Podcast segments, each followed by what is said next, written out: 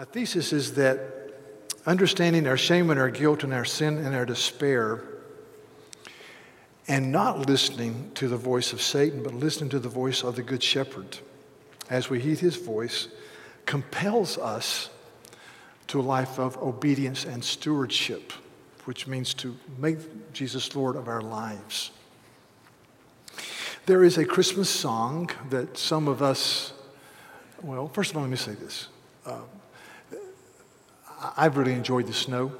Um, it's been fun.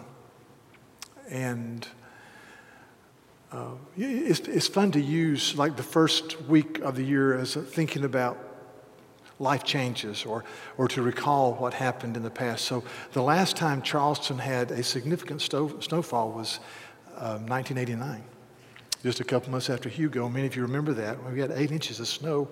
It didn't hang around this long, but it was there. And I, I think back in 1989, and I think about uh, some of us, including us, we, we still were waiting for our home to be fixed, and we had literal boards over our window. So you could look out and see the snow through the cracks in the board over your window. And how God very kindly has been so faithful since 1989 which for many of you is ancient history. But as an old guy, let me just encourage you that God is faithful. God was faithful in helping us rebuild, helping our, our broken city be rebuilt. So I, I use that as a springboard to praise God for his thankfulness. And on a personal note, the other major snowfall in the last 50 years was in 1973 when we had, again, eight or nine inches in Charleston. I was a freshman at the Citadel and there were snowball fights at the Citadel. And I had a friend who was on a football scholarship from Miami, Florida, and I remember him sitting in the middle of the parade ground, or now they call it the parade deck, and just throwing snow in the air. Had never seen snow in his life. And I remember that because uh, about a month later, I heard the gospel of Jesus Christ and I was converted to the standard of Jesus as I understood the, that he died on the cross for my sins. And so I always, that snowfall was a prelude to knowing Christ. And 1989 is a statement of God's faithfulness. So uh, brought back great memories. For many of us, have just gone through a difficult time at Christmas. I spoke to a, few, couple of people after the last service, and they said this has been a very, very hard Christmas for them because of family issues. And Christmas is supposed to be the hap, hap, happiest time of the year, and sometimes it is the most painful. And the new year uh, is painful. There is a very schmaltzy, silly Christmas song entitled It's Beginning to Look a Lot Like Christmas. Some of you older people will remember the song. Everywhere you go, there's a tree in the Grand Hotel, one in the park as well, something like that. And then it says, A pair of hopalong boots and a pistol that shoots is the wish of Barney and Ben. Dolls that will talk and will go for a walk is the hope of Janice and Jen. And mom and dad can hardly wait for school to start again. Ha ha ha ha ha ha ha ha ha. Uh, there's a lot of truth to that, by the way. I've spoken to a lot of parents this week, and they said if they don't start school soon, we're going to really be in bad shape. I, have called the last few days our, our MEE, our Minnesota Empathy Experience in South Carolina. Now we know what Minnesotans go through for months on end. Uh, we've had that. But later in the song, it says, But the prettiest sight you see is the holly that will be on your own front door. Just begin to look a lot like Christmas. Soon the bells will start, and the thing that will make them ring is the carols that you sing right within your heart. That's a schmaltzy, stupid song. A lot of people say, well, the pretty sight you see is not the holly on your own front door. They're not carols that sing in our heart because this is a very difficult time. See, hard times come. And when hard times come, they're preceded by or accompanied by failure and guilt that are very real. And so I, just think about the voices we listen to. And Satan's voice, or the voices, voice of the world, is accusing, it is belittling, it is condemnatory, it offers no hope. See, Satan thinks, says things to us like this it's too late. It's too late to change. It's too late to be reconciled. It's too late. You can't teach an old dog new tricks. And yet the Bible says we're being changed from glory to glory by the power of the Holy Spirit. The voice of Satan says that it's, it's all about doing things better than everybody else. Whether it's academics or relationships or marriages or parenting. And I, I, read something a few months ago, and I've said several times in various settings, but this marriage counselor that's been doing it for years, he's a very committed believer, says that in marriage you have the 80 20 rule. That in the very best of marriages, 80% of the time you're going to sing and laugh and enjoy each other, but there's 20% of the time where you go, I don't get it. I don't understand how he thinks this way, how she thinks this way. And here we go again. And I read that and I thought, thank you. Because that's my experience. I don't know what Sarah's experience is. She's probably 100 to zero. She's married such a great guy, but that's beside the point. Um, I think parenting is 80 to 20%. Nobody here is a perfect parent. See, one of, the, one of the great lies of the devil is you don't measure up. And the truth is, we don't measure up. Relationships. And this leads to alienation and despair, and particularly a type of withdrawal. And so, four quick comments. Number one, do not listen to the voice of shame. The voice of shame says there's no hope, there's nothing that you can really do, you've blown it, it's always too late. Conversely, listen to the voice of the Good Shepherd. Jesus says in John chapter 10, it's a beautiful statement. He says, I go before my sheep and I call them by name and they follow me. Incredible concept. Jesus goes before us, he calls us by name, and we follow him. Are you listening to that voice? The other extreme. Do not listen to the voice of the devil that says it's no big deal. See, the devil operates in extreme. On one extreme, he says there's no hope, there's no hope, there's no hope, you're broken, you can't be fixed. The other extreme is, is when we are involved in sin or failure to say it's no big deal. It's no big deal. See, but both extremes are a lie. Sin is a really big deal because it breaks my joy and my usefulness and disrupts my fellowship with the living God. And if you're not a believer, it alienates from you from him forever.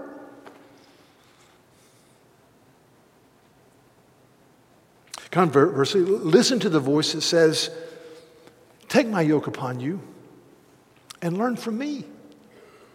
For I'm humble and gentle of heart, and you will find rest for your souls. So it's a big deal, but it's not without hope. In 2 Corinthians 7, there's a statement made about repentance that is a banner statement. Paul is writing about people that entertain false doctrine and downgraded his apostolic ministry, but this is what he says. These people had repented of their erroneous thinking. And Paul says in verse 10 for, for godly grief produces a repentance that leads to salvation without regret. Whereas worldly grief produces death. Death. And then he says this marks of repentance. I want to be a repenting man. Marks of repentance. He says, for, for, for see what earnestness this godly grief has produced in you, and what eagerness to clear yourselves what indignation, what fear, what longing, what zeal, what punishment. At every point, you have proved yourselves. And you've done this, verse 12, in the sight of God. And he says, well, what earnestness? And John Calvin says about that little phrase, he says, earnestness over the due apprehension of sin. He says, hence, drowsiness or carelessness, i.e., it's no big deal or unconcern stands opposed to that earnestness of desire. Earnestness is an eager and active attempt to correct what is amiss. So when I repent, I want to be earnest. I want to say, I, I, I want to get back in the Lord's way. Come, Holy Spirit, teach me. He says, What eagerness to clear yourselves. What, what indignation against vices in your life. What fear that you'll be separated from the tender embrace of the Father. See, those are marks of repentance. And Satan is all about alienation. He says, You're the only one that struggles with this. What a lie. I talked to a parent recently who's in incredible pain. Incredible pain. And I've walked with them for eight years now with a child that's just hard, hard, hard. And uh, they're dear people, earnest for the Lord. I said, you know, I, I, uh, I miss people. We have a lot of services, but I haven't seen you in church lately. And she said, yeah, we, we're just so filled with shame. We don't, we don't feel that we can be with, with, with God's people. And I said, man, that's a lie. That is a lie. In fact, I'm going to ask the elders to vote for this. Next elders meeting, we're going to officially ask all perfect people to leave our church. Just, just to make the rest of us not feel bad. So everybody on this side will no longer be here. This is the perfect pe- people section over here. I mean, come, come on. Really. See, that, that's just, that's Satan alienating us, pushing us outside. You're the only one who struggles with marital hardship. You're the only one that struggles with pornography. You're the only one that struggles with anger. You're the only one. Or, or the other lie is, how could you do this? There's no hope. That's why I love to go and just pray through the Psalms. And of course, Psalm 23 your rod and your staff, they comfort me. The shepherd's rod. See, a rod and a staff were used to keep the sheep within the grazeland or on the path. A rod and a staff wasn't there just so they could pose for, for selfies. It was there, it was an instrument of keeping the sheep there, lovingly used, but, but used. I said, God, thank you for your rod and your staff. And, church, listen, all, all, all of these things are done in the context of community. And, and there, there are people here who come in and go out and they never get involved in community groups or, or men's groups or ladies' groups and they never share their burdens. And so when, when difficult times hit, and they do, and they will, there's a just kind of slip away. I, I need people in my life. I think of 2 Timothy, where Timothy says, you know, there, there in, in, a large house, there are vessels of, of gold and earthenware and some for noble purposes and some for ignoble purposes. You, you use the golden vessels to, to drink wine out of and eat delicate dishes out of, and you use the wooden bowls to take out garbage. And he says that if a man cleanses himself from these things, he'll be a, a vessel sanctified and useful to the master. He says, How do you do that? He says, Now, now flee from, verse 22, now flee from youthful lust and pursue righteousness, faith, joy, and peace with those who call on the Lord from a pure heart. It's all about community. I must be in community with the people of God.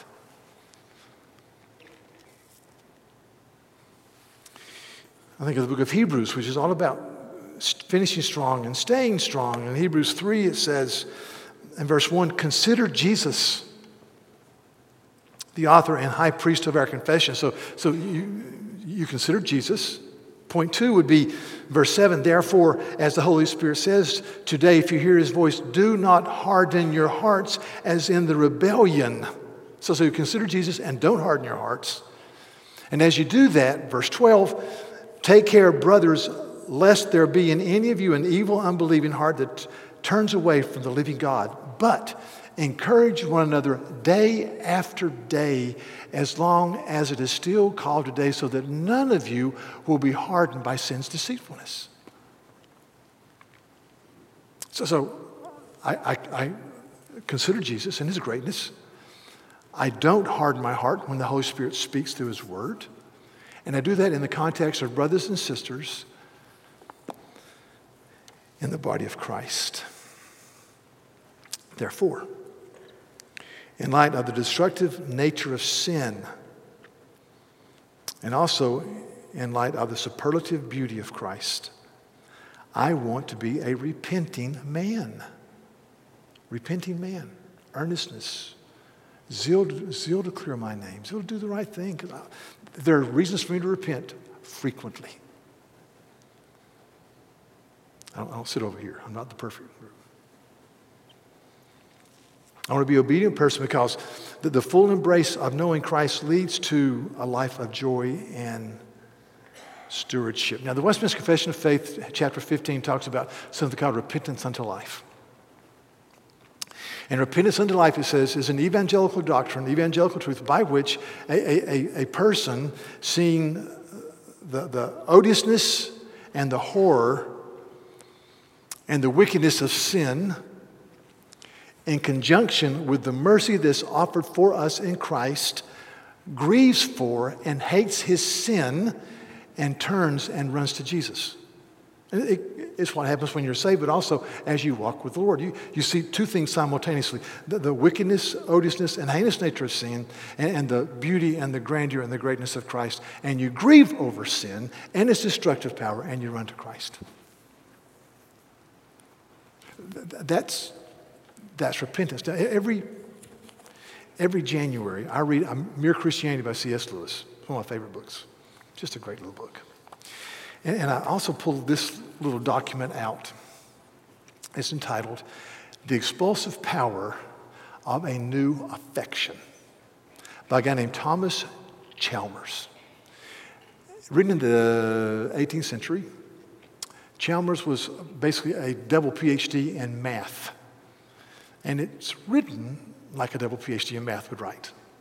So you have to read every paragraph three or four times. But as you go through it, it's only 15 pages. As you go through it, you go, wow. Wow. hear this. His thesis is this.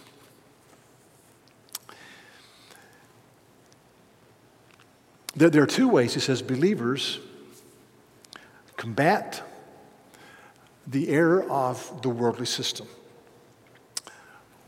Way number one is to show the end result of the worldly system and the fact that you do not reap a very good harvest. The end result is, is, is brokenness and pain and frustration. He says the problem with that is that that's not going to give people a staying power. I mean, I, that's what I call grin and bear it, or just grit your teeth Christianity. He says the second way that he advocates is to show people the beauty and the glory and the goodness of Jesus and the life that he extends to those who follow him. And then he just unpacks that. Let me just read a couple of sentences. He says, The love of the world cannot be expunged or wiped out by mere demonstration of the world's worthlessness. But may it not be supplanted by the love of that which is more worthy in and of itself. It is not by exposing the worthlessness of the former, but by addressing to the mental eye the worth and the excellence of Christ, that all things are to be done away and all things become new. To obliterate our present affections for the world by simply wiping them out and to leave the seat of that unoccupied would be to destroy the old character and, and substitute no new character in its place. And then he says, It is Christ, apprehended by the believer as the one who alone can push out sin. It is when he stands dismantled of the tares which belong to him as an offended lawgiver, and when we are enabled by faith, which is his own gift to see his glory in his face and to hear his beseeching voice as it protests goodwill to men and entreats us to return to him. It is in that moment that our bosoms are filled with joy. And I thought, yeah, that's it. See, and I think of raising kids. I love young people. If, if we just say, don't do that, don't do that, don't do that because it, bam, bam, bam, I just, that, that has a limited power. But when you say, don't do this so you can see the beauty of Jesus, the glory of don't don't do that because if you do it will it will put a roadblock in your fellowship with the living god. Repent of your sin quickly because if you don't there'll be a, there'll be a, coldness and a hardening of your heart don't behold the beauty of jesus see that, that works for me.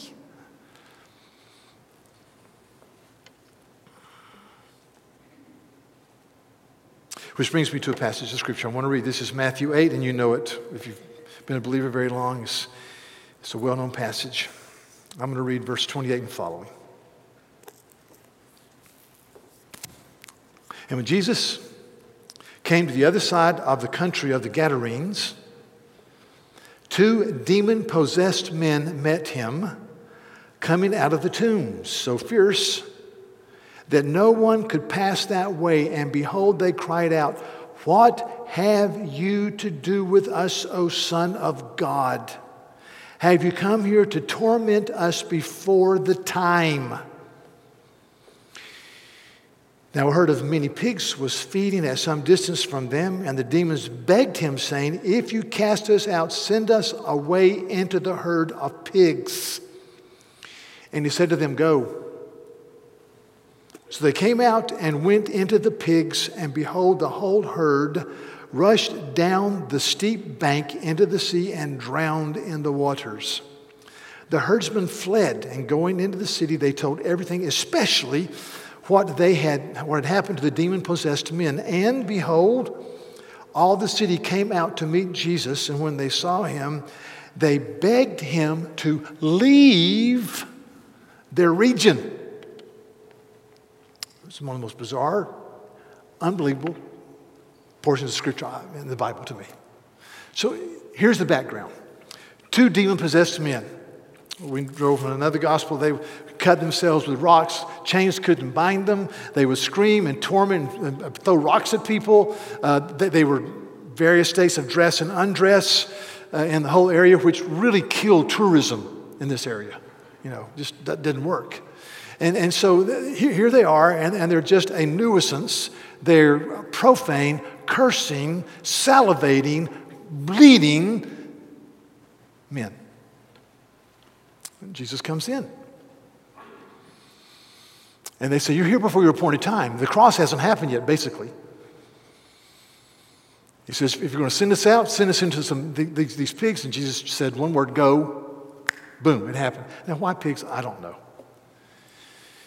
And so the herdsmen guarding the pig go running into town, gather people in the town square, and they, they tell what happened. And it says, especially what had happened to the demon possessed men. In other words, they were much, much more concerned and absolutely thunderstruck about the demon possessed men than the pigs, because that's what this is important. Because when you read what this passage is about, and, and there are a few interpretations. Some people say the, the, the reason the town people ask Jesus to leave blows my mind, is because of economic interests. I don't think so, because they especially talked about demon possessed men. I think, my interpretation, they asked Christ to leave because they realized that this teacher, who had authority over demons and nature, demanded their allegiance. And that's before they had any concept of the Son of God. And they realized we, we, we're not in control here. If we allow this man to stay among us, then we're not the center of our universe. Therefore, leave. Leave. And I, I, I reflect on this and I, I say to myself, when I, when I am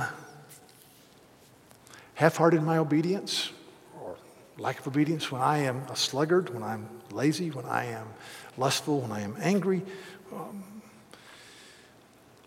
and I don't quickly repent, I am saying to the Lord of all glory, who is God in the flesh, leave.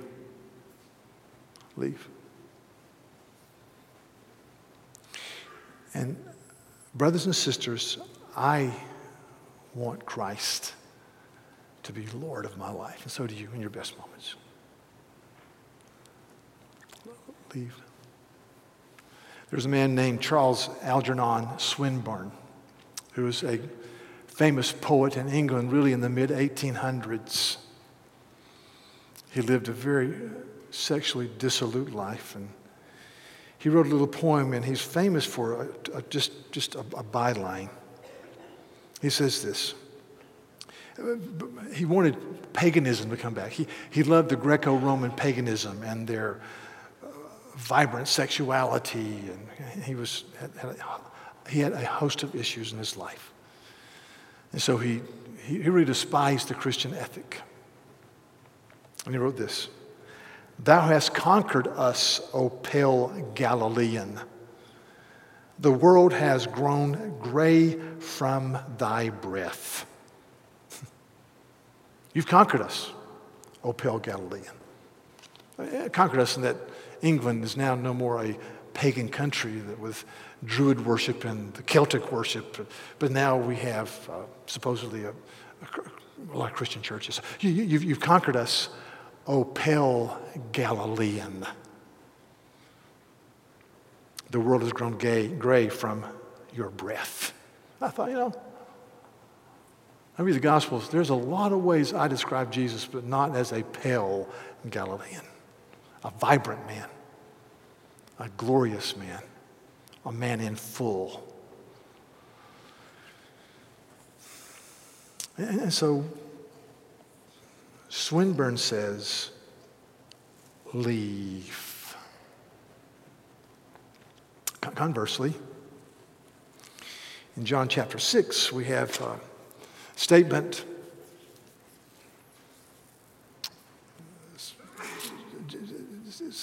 The teaching of John 6 is, is weighty.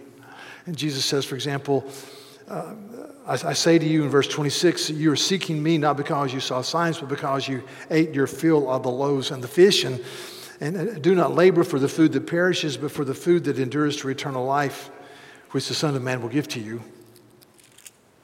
Have a supernatural orientation. Verse 35 I am the bread of life. Whoever comes to me shall never hunger, or whoever believes in me shall never thirst. Verse 37 All the Father gives me will come to me, and whoever comes to me I will never cast out, for I've come down from heaven not to do my own will, but the will of him who sent me. Verse 44 No one can come to me unless the Father who sent me draws him, and I will raise him up on the last day. These are strong statements. And then, then we, we come to the end of the chapter, and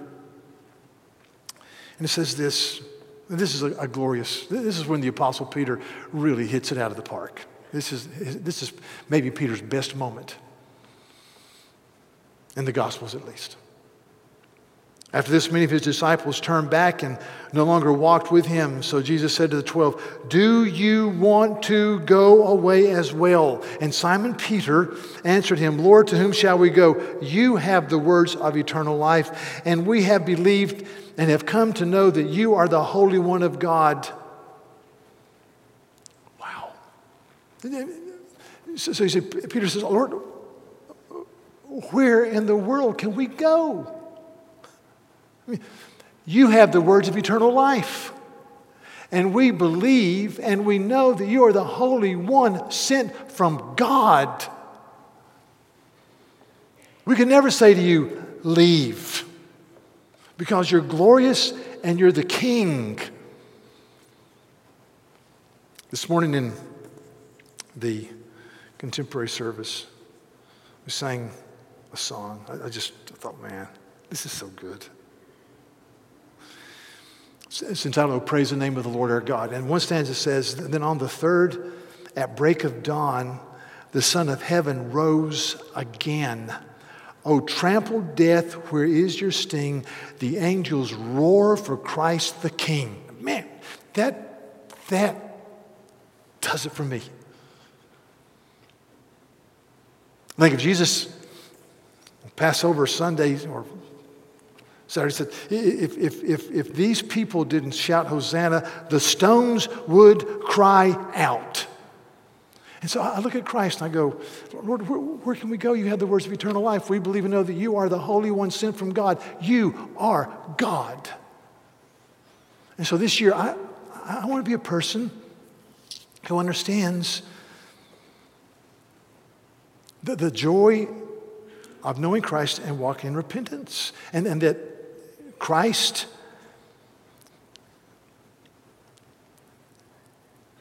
is my king. In 1 Corinthians, you know, this leads to a life of stewardship. In 1 Corinthians chapter 6, there's this statement. 1 Corinthians 6 is dealing with sexual morality in a very difficult place, difficult city, difficult time. I'll just start with verse 15.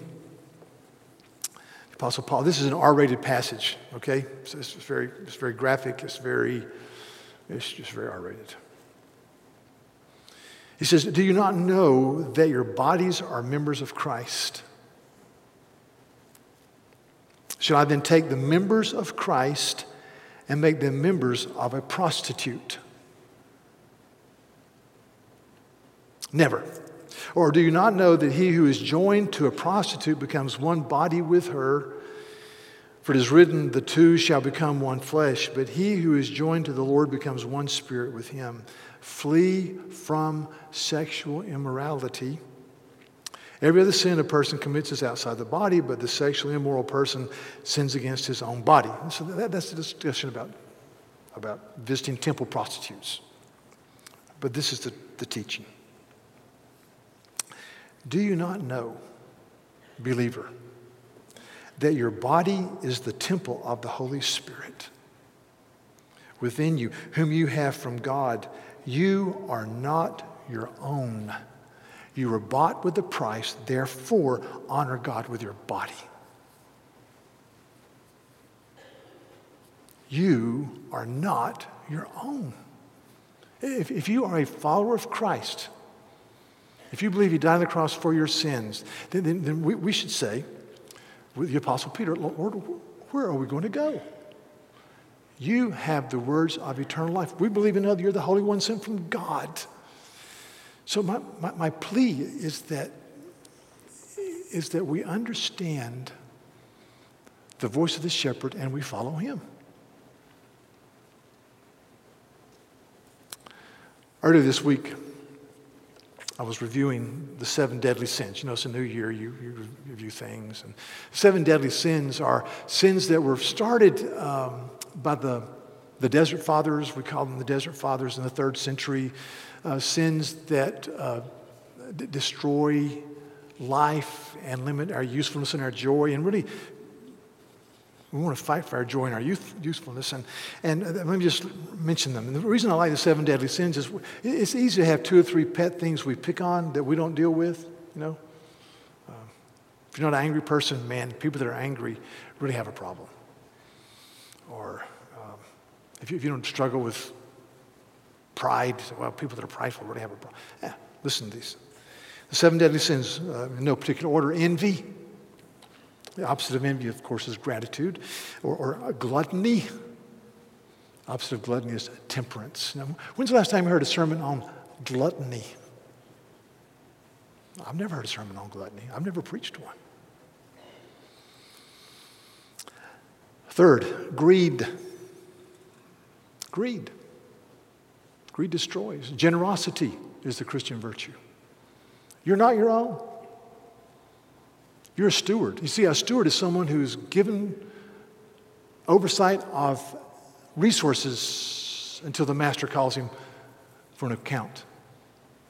Greed. Lust. Of course, the opposite of lust is purity. Pride. Pride, gloating that we are better than someone else, or more financially secure, or have a happier home. The opposite of pride is humility or sloth. I have to repent of being lazy frequently. The opposite of sloth is diligence. See, Christians should be up and doing people. Why? We're not our own. We've been bought with a price. We're to honor God with our body.